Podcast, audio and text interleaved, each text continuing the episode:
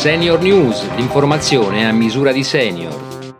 Bentrovati a Senior News. Un nuovo anticorpo contro il Covid riduce dell'83% il rischio di malattia, un'opzione farmacologica rivolta in particolare ai soggetti fragili. Si riscontrano però differenze regionali nell'accesso dei pazienti a questo trattamento. Presentato al Senato un progetto per sensibilizzare a un approccio uniforme nella profilassi pre-esposizione. Il servizio. I pazienti fragili devono essere protetti contro il Covid-19 anche grazie alla prima opzione farmacologica che consente di prevenire i sintomi del virus diversa dai vaccini, una combinazione di anticorpi monoclonali. Disponibile in Italia dallo scorso febbraio, ha dimostrato di ridurre dell'83% il rischio di sviluppare la malattia in forma sintomatica, con una protezione che continua per almeno sei mesi dopo una sola dose. Si riscontrano però differenze regionali nell'accesso dei pazienti a questo trattamento di profilassi pre-esposizione al virus.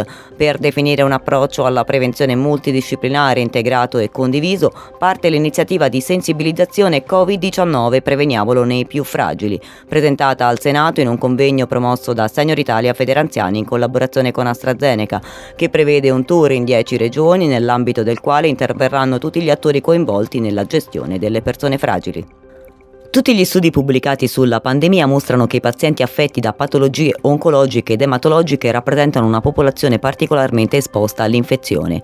Per loro l'uso dei monoclonali in caso di contagio risulta importante. Sentiamo Francesco Cognetti, presidente della Federazione degli Oncologi, Cardiologi ed Ematologi. Questo è un farmaco che assolutamente può essere utile nel diminuire la letalità in caso di contagio e deve essere utilizzato da tutte le regioni regioni, attenendosi naturalmente a quelli che sono i criteri di eleggibilità per poter essere eh, trattato. Noi sappiamo che questo farmaco è utile, in alcuni di questi pazienti le vaccinazioni non sono sufficienti, la vaccinazione ha risolto gra- gran parte dei problemi e quindi questo farmaco eh, si propone come per, uno, per, un este, per un esteso uso naturalmente limitato alle indicazioni cliniche per cui è previsto.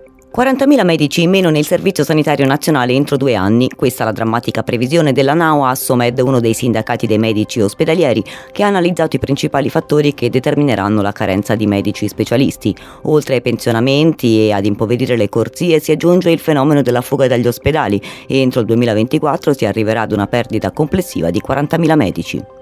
Il mal di schiena è una delle condizioni più comuni in tutto il mondo. I farmaci antinfiammatori alleviano il mal di schiena a breve termine, ma potrebbero bloccare la guarigione della lesione e quindi causare un dolore peggiore a lungo termine. È quanto emerge da uno studio pubblicato sulla rivista Science Translation Medicine, secondo il quale alcune cellule infiammatorie possono aiutare le persone a superare il dolore, un processo che potrebbe essere interrotto dai farmaci antinfiammatori. E per oggi è tutto, prima di salutarvi vi ricordo che sul sito senioritalia.it potete riascoltare questa e tutte le altre edizioni. A domani!